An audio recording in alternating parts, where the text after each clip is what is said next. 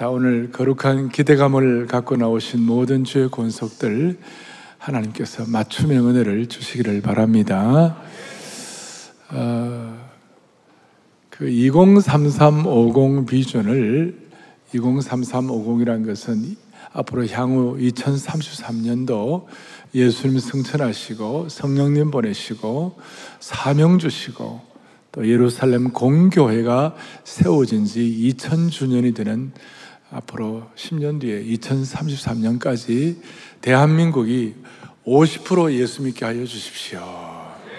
자, 그런 소원을 갖는데 이 2033 비전을 이렇게 설명을 하니까 어떤 교우들은 목사님 안일함 가운데 살다가 정신이 번쩍 났습니다. 또 어떤 어떤 사업하시는 분들은 야 목사님 이게 저에게는 큰 영의 눈이 열리고 또 큰 힘이 됩니다. 그렇게 하는 분들이 계셨어요. 근데 어떤 분들은 아 이 나하고 무슨 상관인가? 그리고 내 한 몸 가누기도 힘든데 그런 분도 계시죠. 근데 제가 말씀드렸죠. 비전과 사명은 내 실력과 능력으로 내가 쟁취하는 것이 아니에요. 하나님이 주시는 것이에요.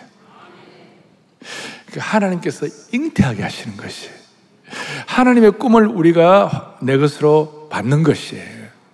그래서 여러분 아시는 대로 한나에게 한나는 개인적으로 너무 괴로워가지고 하나님께 기도했더니 하나님이 사무엘을 잉태하게 하셨어요. 그리고 하나님이 사무엘을 출산하게 하셨어요.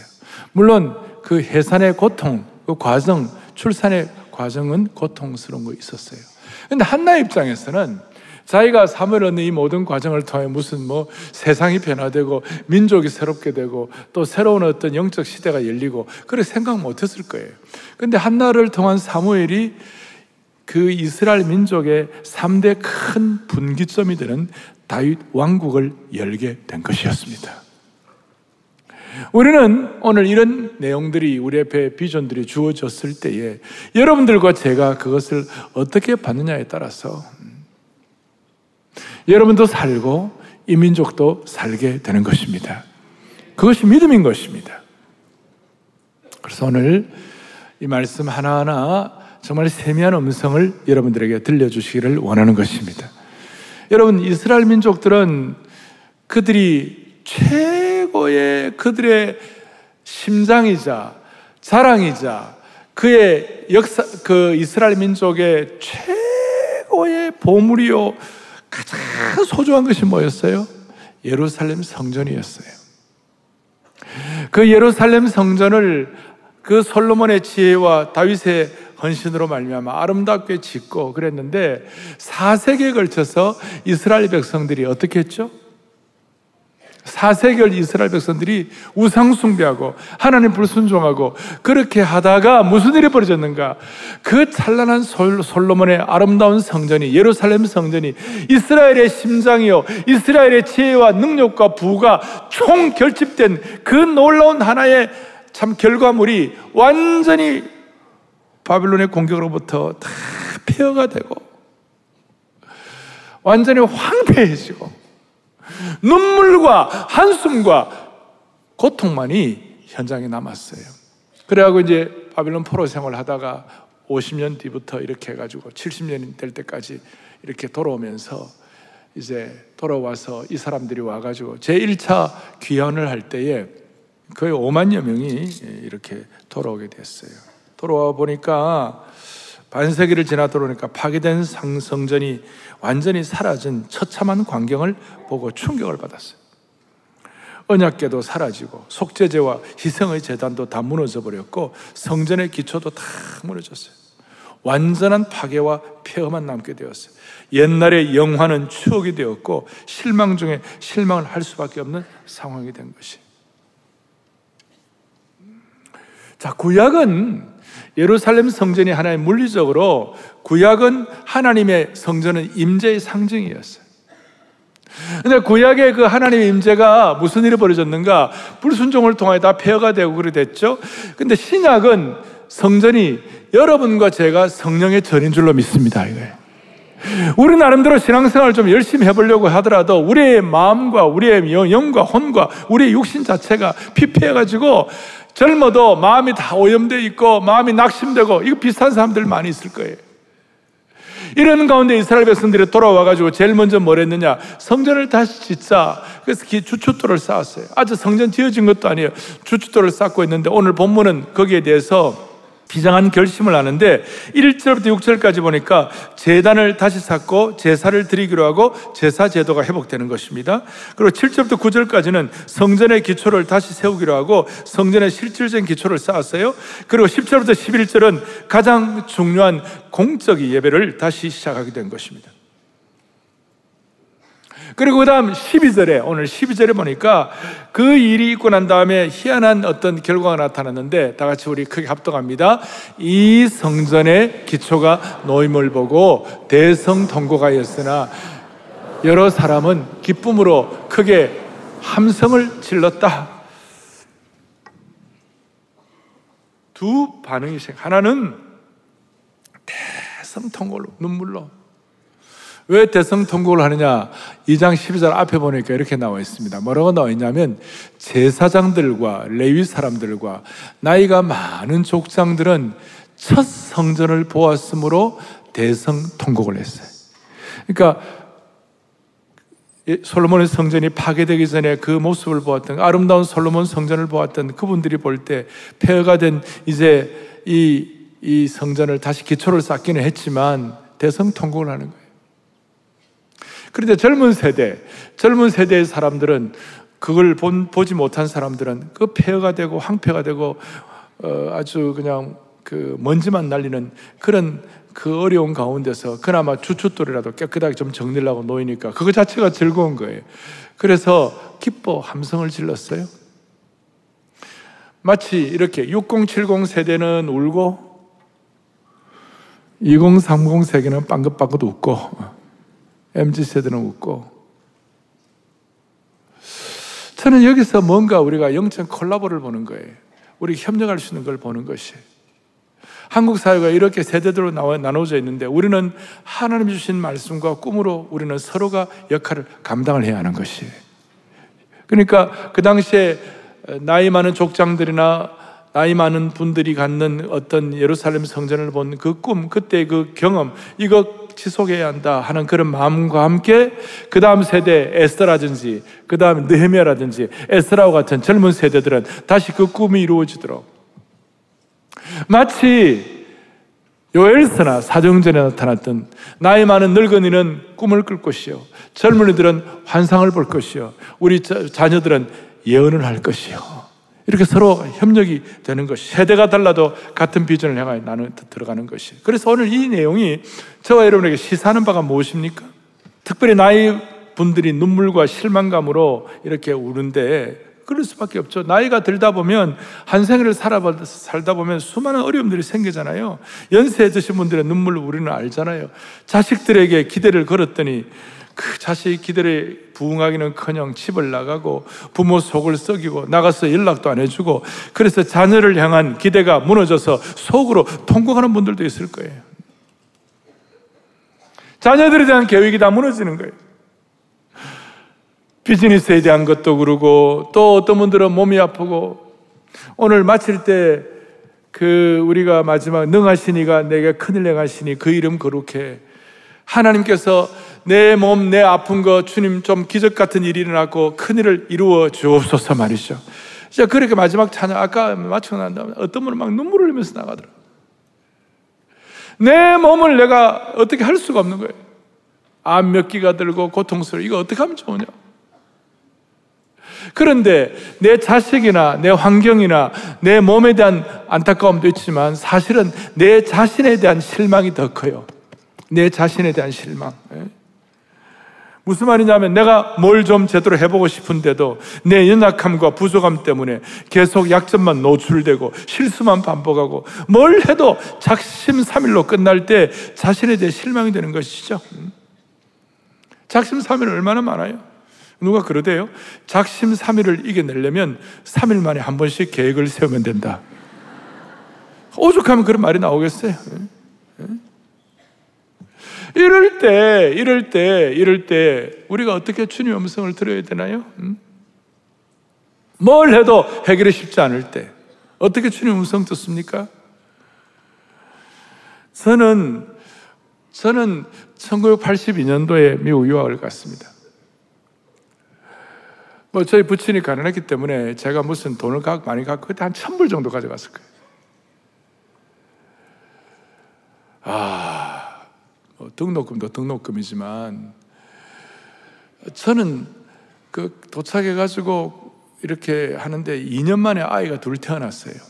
연년생으로. 별로 심각하지 않죠. 예.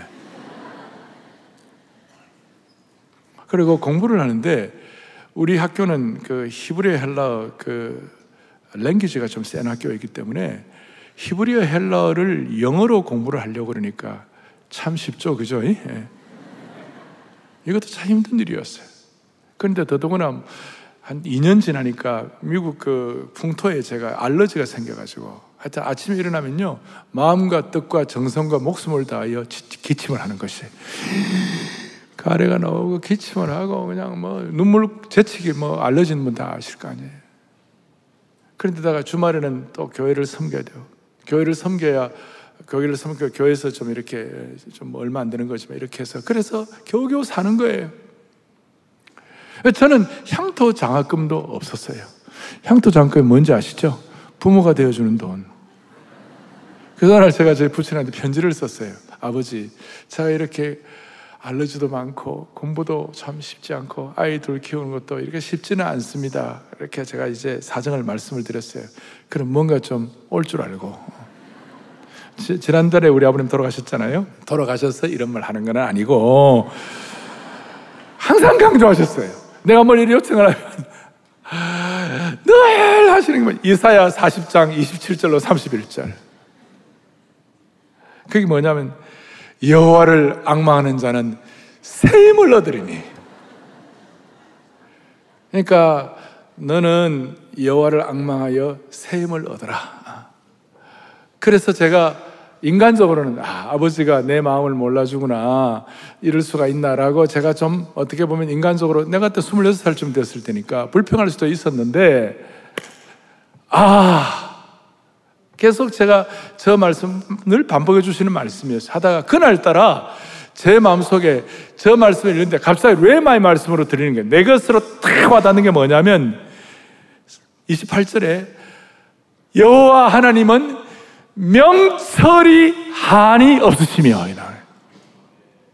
내게 새 힘을 주실 뿐만 아니라 여호와 하나님은 명철이 한이 없으시다.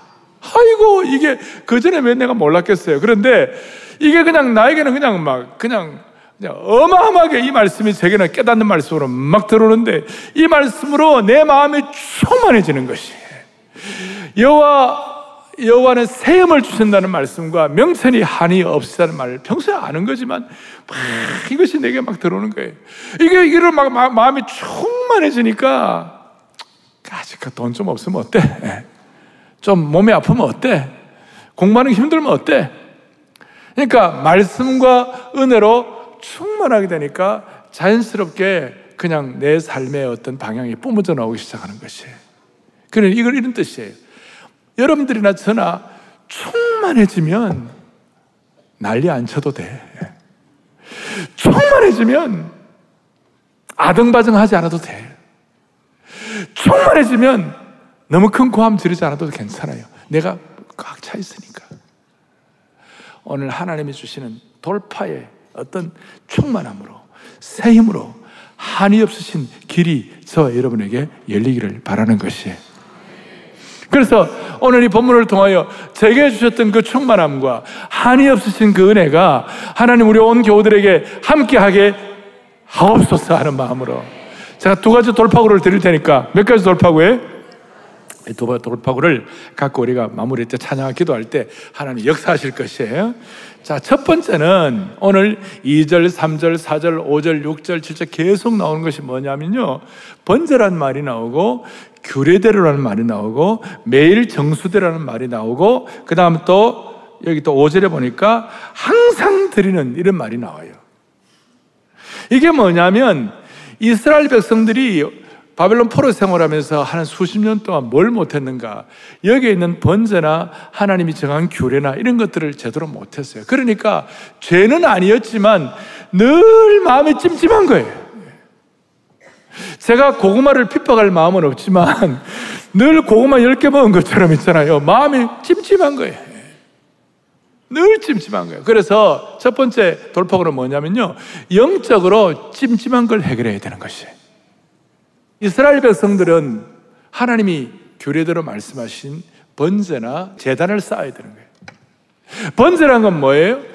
양과 소, 염소의 각을 뜨고 그 다음에 뭐 피를 흘리고 그 다음에 살을 불태우는 거예요.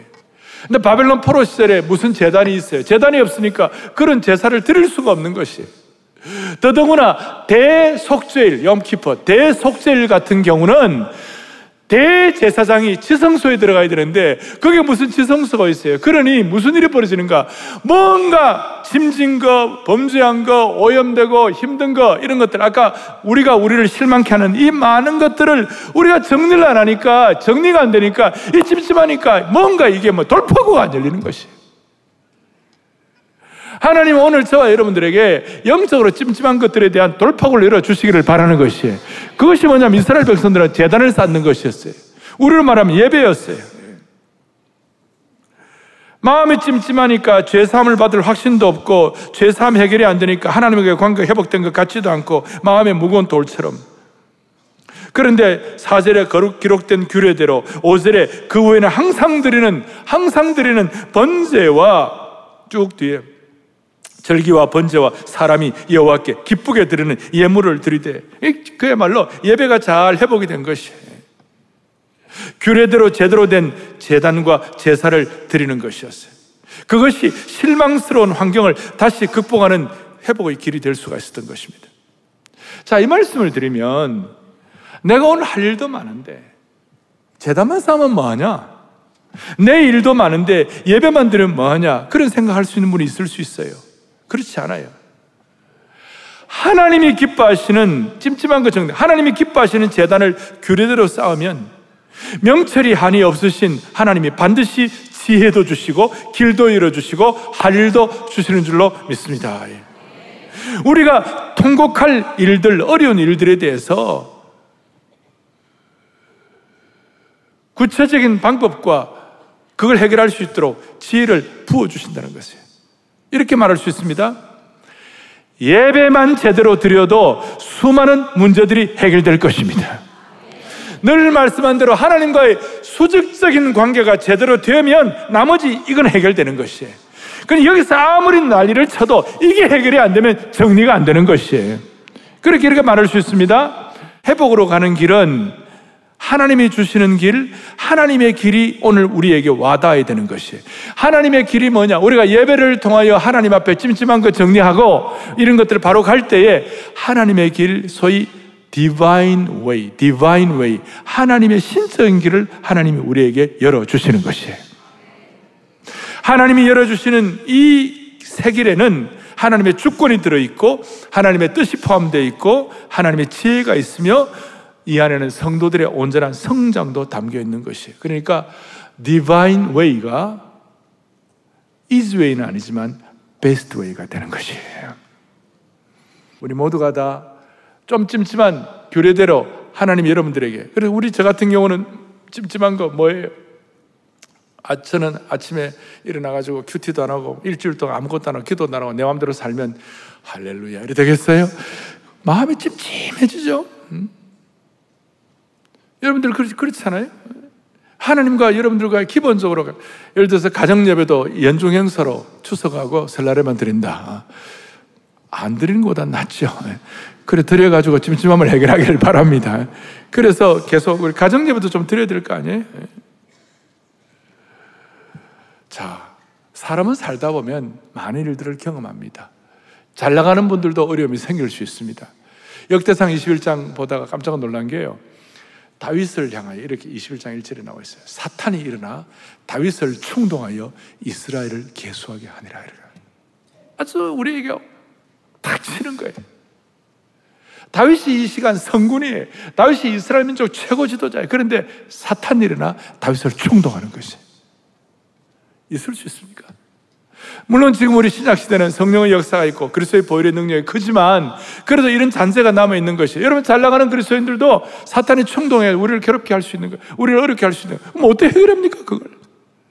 그게 하나님의 divine way, 하나님의 신적인 길이 뭐냐고요? 어떻게 우리의 찜찜한 문제를 해결할 수 있느냐고요? 하나님과 나와 계획된, 하나님과 나와 어느 정도 약속된, 하나님과 나와 여러분들과 하나님과의 관계에서 정리된 하나님을 예배하고 하나님께 제사드리고 하나님께 예배드리는 그, 그, 거기에 관해서 여러분들 정리할 거는 정리하는 축복을 주시기를 바라는 것이에요. 무슨 말이냐?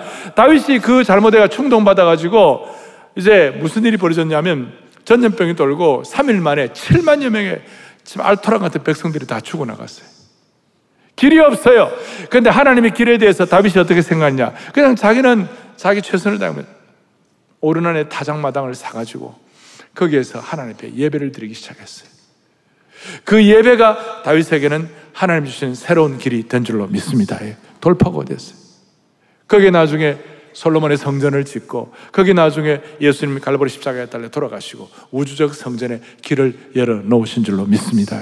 우리가 살아가는 동안에 사탄의 충동질해 가지고 시험 들어 가지고 어려울 때마다 우리가 회복의 길로 들어설 수 있는 유일한 길이 뭐냐? 우리가 주님 앞에 제대로 된 규례대로 된 예배를 올려 드리는 것입니다. 남들이 볼 때는 이거 아날로그식으로 예배 드리는 거 아닌가 이렇게 생각할지 몰라요. 그러나 그런 거 아니에요. 이 예배는 우리 하나님 앞에 신적 길에 신적 길이 열리는 그런 놀라운 돌포가 될 줄로 믿습니다. 이렇게 생각.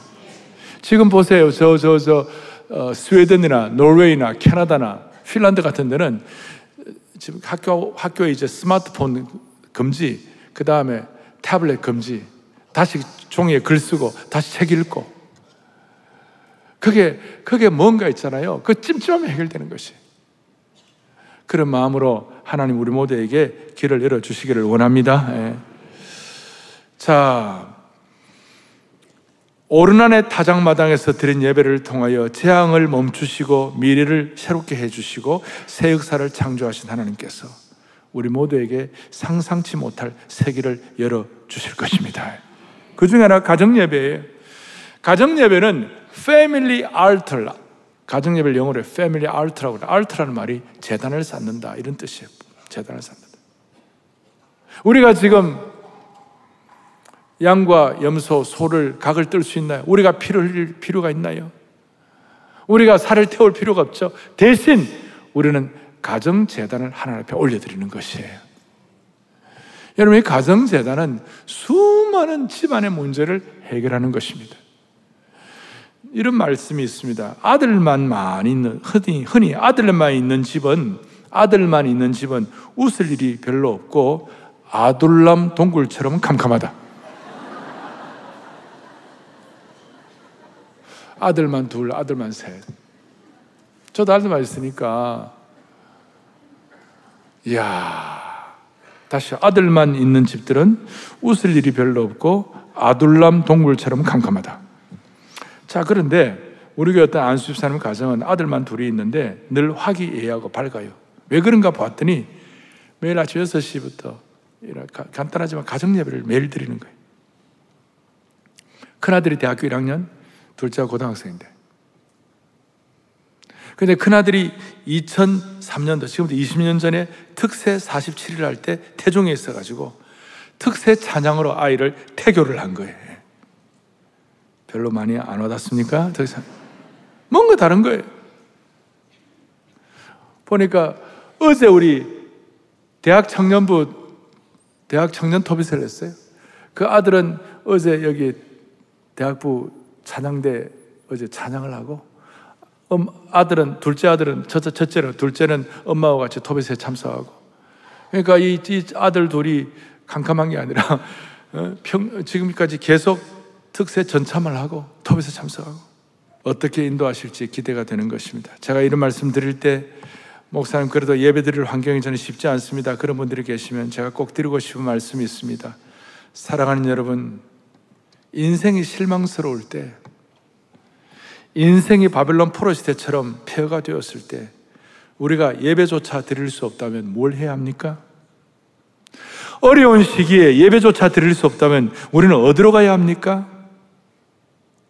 힘든 시기에 예배조차 드릴 수 없다면 무엇을 통해 회복의 길을 열 수가 있겠습니까? 사랑하는 형제자매 여러분, 영가족 여러분, 다시 한번 길을 위하여 영적으로 찜찜한 것 있으면 정리하고 특별히 예배를 통하여 여러분들의 길을 열어주시기를 원하는 것입니다. 또 하나 돌파구. 자, 지금 한, 한쪽은 대성통곡을 하는 즐거움 소리를 냈는데 오늘 10절과 11절 그 앞에 보니까 이런 말씀이 나옵니다. 그 어려운 상황에서, 통곡할 상황에서 10절과 11절에 건축자가 쭉 나오고 난 다음 10절 뒤에 다윗의 규례대로 여호와를 뭐 했다고요? 찬송하되 찬송하되 그 다음에 여호와의 성전 기초가 넣음을 보고 여호와를 찬송하며 큰 소리로 즐거이 불렀다 무슨 뜻입니까? 아직까지 성전이 완공 안 돼도 아직까지 내 문제가 해결이 안 돼도 우선순위로 하나님을 찬양했다 그 뜻이에요 그 인생의 돌파구는 어떻게 열리는가? 두 번째로 이렇게 돌파가 열리는 거예요 삶의 우선순위를 찬양을 통하여 회복하면 되는 것이에요. 삶의 우선순위를 회복하는 것이에요. 다시요. 10절, 11절 뒤에 여호와의 성전 기초가 놓임을 보고 여호와를 찬송하며 큰 소리로 즐거이 불렀다. 성전이 완성 안 되었습니다. 겨우 주춧돌 정도 놓았습니다. 기초 정도 놓았습니다. 앞으로 해야 할 일이 산더미처럼 쌓였습니다. 성전이 완공되려면 몇 년을 더 기다려야 할지 모르는 것이었습니다. 아무것도 손에 잡힌 것이 없음에도 불구하고 우선순위대로 하나님의, 하나님의 영광을 찬양을 드렸다. 하나님, 우선순위대로 먼저 하나님을 찬양했다는 것이. 여호와를 찬송했다. 전투도 끝나지 않았습니다. 눈에 보이는 것, 손에 잡힌 것도 없었습니다. 그럼에도 하나님을 찬양함으로 하나님 앞에 삶의 우선순위를 결정해버린 것이에요. 삶의 우선순위를 찬양으로 붙잡아버린 것이었어요. 회복이 되지도 않았는데 먼저 우선순위로 찬양을 한 것입니다. 사랑하는 형제자매 여러분, 회복되지 않아도 우선순위로 전심으로 하나님을 찬양하면 회복의 길을 열어주시는 것입니다. 여러분, 영, 삶의 전투를 시작하기 전에, 전쟁 시작하기 전에 먼저 주님을 찬양하십시다. 만약 부부싸움을 앞에 놓고 서로 찬양으로 시작하면요. 그 부부싸움이 어떻게 되겠어요? 유대인들이 했던 것처럼 우선순위로 주님을 찬양하는 은혜가 있기를 바라는 것입니다. 갈등 중이라도 우선순위로 주님을 찬양하십시다. 눈물을 흘릴 만한 그런, 그런 참 안타까운 상황 가운데서라도 눈물로 주님을 먼저 찬양하십시다. 우리의 삶이 제자리를 찾고 회복의 길이 열릴 겁니다. 마리아를 보십시오. 수태고지를 처녀가 아들을 낳으리라 그러는데 기가 막 처녀가 아들을 낳으면 어떻게 되는 거예요? 모든 모든 그, 그 집, 집단으로부터 완전 따돌려 왕따 당하는 것이죠. 끝나는 거예요. 그런 어려운 가운데서도 마리아가 어떻게 했습니까? 내 영혼 주 찬양하며 하나님 내 구주를 기뻐하면 능하신 이가 내게 큰일에 가시니 그 이름 거룩하다. 오늘 여러분 진짜 어려울 때 먼저 우선순위로 주님을 찬양하면 능하신 이가 큰일을 행할 것입니다. 이것이 여러분들의 마음에 하나님이 명체를 한없이 부어주시는 것이에요. 여러분, 우선순위가 뭡니까? 뭘 우선순위로 삼아야 합니까? 적어도 우선순위라면 그 일을 통해 앞으로 10년은 계속 가야 하는 것이 우선순위가 되어야 하는 것이에요. 앞으로 자녀는 10년만 할 게 아니에요. 100년 갈 거예요. 예. 그러나 여러분들 지금 중요하다고 생각하는 거 앞으로 1년만 지나도 하나도 중요하지 않고 5년만 지나면 아무것도 아닌 일이 너무너무 많아요. 그러나 제가 저와 여러분이 우선순위로 주님을 찬양하는 것은 100년 갈 것이에요. 아니 500년 갈 것이에요. 저 천국 가면 그 찬양것이 그대로 연결되는 것이에요.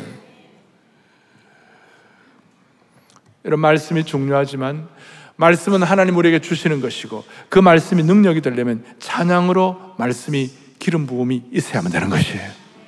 사람을 기쁘게 하려면 찬양하지 않아도 됩니다. 찬양은 노래를 부르는 것이 아닙니다. 찬양은 내 인생의 우선순위를 하나님께 드리는 표현이 되는 것입니다. 말씀은 여러분에게 필요해서 하나님이 주시는 경우가 많이 있습니다. 그러나 찬양은 우리가 하나님께 올려드리는 것입니다. 찬양은 하나님만 높여드리는 것이고 하나님께 영광을 돌려드리는 것이고 창조의 목적을 따르는 것입니다. 우리가 하나님께 영광을 드리는 것이 우리의 삶의 목표이기 때문에 진심으로 우리가 준비된 기름 부음 받은 우리의 마음속에 치유와 능력을 체험한 영광스러운 찬양을 우선순위로 주님께 진액을 쏟아서 올려드릴 때에 그때 길을 하나님이 열어 주시는 것이에요. 찬양하다가 역사가 일어난 거 우리 많이 아시죠? 사도행전 16장에 빌립보 교회 태동할 때 바울이 거기에 가 빌립보 저희가 얻어맞고 바울이 맞았던 그 채찍질 제가 보니까 쇠알들을 가 넣어가 발음이 이상해 쇠알을 가 넣어가지고 살이 때리면 어, 살점이 쩍쩍 떨어져 나오는 그런 고통 가운데 바울이 얻어맞고 밤에 지하 감옥에서 하나님을 원망해도 그는 뭐 할만한데 바울과 신라가 하나님을 찬양했어요. 우리가 그거 다 알고 좋은 일이 다 알지만 그 다음을 잘 모르는데요.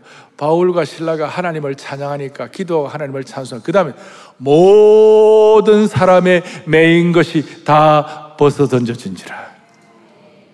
여러분 우리가 우선 순위로 하나님을 찬양하면 매인 것이 풀어지는 것이에요. 본인의 매인 것이 풀어질 뿐만 아니라 모든 사람의 매인 것이 풀어지는 것이에요. 주위에 있는 수많은 사람들의 매인 것이 풀어지는 것이에요. 그 감옥에 있는 다른 사람 매인 것도 풀어지고 동시에 그 감옥에 넣었던 가, 간수조차도 주 예수를 믿으라 그리하면 너와 네 집이 구원을 얻으리라 그래가지고 그 간수조차도 매인 것이 풀어진 줄로 확신합니다. 제가 이 말씀을 읽다가 이번 10월 16일부터 있을 특별 새해봉의 주제를 제가 잡았어요. 이번 10월 16일부터 있을 특별 새해봉의 45주년을 기념하여 그동안 내 인생에 쌓아놓은 모든 매인 것들이 풀어지니라. 모든 엉클어지고 헝클어지고 난마같이 이렇게 꼬아진 것들이 다 실타래가 풀어지리라. 할렐루야. 풀어질 뿐만 아니라 여러분 우선순위로 주님을 찬양한 풀어질 뿐만 아니라 매인 것이 정리. 그래서 우리가 이 자리가 나 혼자만 매인 것이 풀어지는 거야. 특새 참석하면요. 그 참석한 만 명뿐만 아니라 그, 그 주에 2만 명, 3만 명, 5만 명, 10만 명의 수많은 사람들이 매인 것도 풀어지도록 여러분과 저를 은혜의 저수지로 만들어 주시는 것이에요. 그리고 매인 것이 풀어질 뿐만 아니라 요엘서 2장에 보니까 찬양할 때 너희 하나님 여호와의 이름을 찬송할 것이라. 그 다음에 너의 내 백성이 영원히 수치를 당하지 아니하리로다. 우리 입에 달고 다니는 기도 제목이 뭐예요? 제가 우리 성도들을 위하여 주님 사랑의 교회 성도들은 하나님 아버지 수치와 부끄러움을 당하지 말게 하여 주십시오. 너무나 간절해요. 시대 앞에 한국 교회가 수치와 부끄러움을 당하지 말게 하여 주십시오. 어떻게 우선순위로 주님을 찬양할 때 하나님이 역사해 주시는 것이 할렐루야. 어? 너무 중요한 것이. 제가 오늘 마무리로 다윗이 아둘람 굴 얘기를 하다가 여러분 아둘람 아둘람 굴에는 누가 모였습니까? 다윗도 아기성 앞에서 완전히 미친 채 하면서 침을 흘리고 그러다가 어쩌 갈 데가 없어가지고 아둘람 굴로 도망을 간 동굴로 도망을 갔어요. 거기 가니까 그 소문을 듣고 보면 원통한 자, 저주받은 자, 상처받은 자 400명이 모였어요. 아둘람굴에 모여가지고 400명 모였어요. 모였겠어요? 전쟁 준비했겠어요? 할 일이라고는 아무것도 없어요. 그 무기도 못 만들어요. 아무것은 내일에 대한 희망이 없어요. 아둘람굴에 모였으니까. 그런데 무슨 일이 벌어졌습니까? 아둘람굴에서 10편 57편 보면 제목이 다윗이 아둘람굴에서 했던 시편 찬양. 특별히 시편 57편 7, 절 너무 잘 아는 그게 아둘람굴에서 저주 원통한 자, 슬픈 자, 상처받은 자, 고통당한 자들이 다 모여가지고 했던 일이 뭐냐면 다른 거 안 하고 그 안에서 찬양했어요. 10편 50편 7절 다 같이 크게 우리 합독하죠. 하나님이여 내 마음이 확정되었고 내 마음이 확정되어서오니 내가 노래하고 내가 아멘 여러분 우선순위로 하나님을 찬송하는 이것이야말로 저와 여러분에게 주신 최고의 특권이에요. 최고의 회복의 길인 줄로 믿으셔야 되는 것이에요.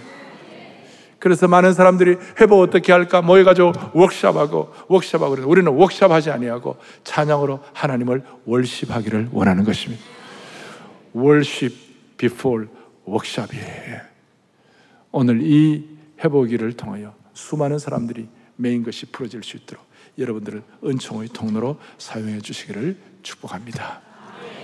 가슴에 손을 얹겠습니다. 지금 우리가 하는 이 일이 100년 뒤에도 이어가야만 하는 것입니다.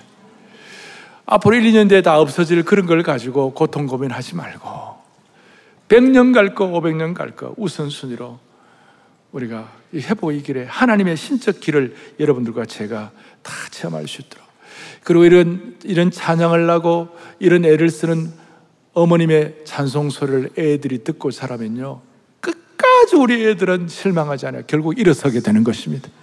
어려울 때 엄마가 불렀던 찬송, 어려울 때 아버지가 불렀던 찬송, 우리 아이들을 기억하면요, 반드시 이겨내는 것이 회복의 길입니다. 아직까지 성전도 완공 안 되었습니다. 그런데 주님을 기쁘게 영광스럽게 찬양하는 그런 삶이 오늘 우리의 21세기 우리 한국 교회, 우리 개인도 하나님 해결해 주시리라고 믿습니다.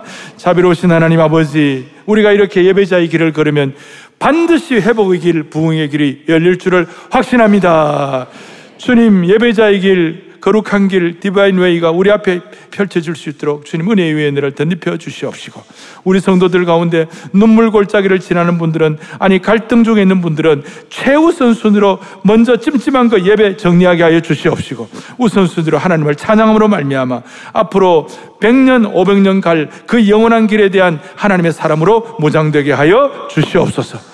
수많은 실망의 파도가 있어도 그 실망의 파도를 헤쳐나가는 영적인 이 회복의 길에 들어선 항해사가 되게 하여 주시길 원하옵고 203350의 사명의 그 비전의 항구에 저희들이 도착하는 그날까지 우리 잘 감당하는 하나님의 신실한 종들 삼아 주시옵소서. 예수 그리스도 이름 받들어 간절히 기도 올리옵나이다. 아멘.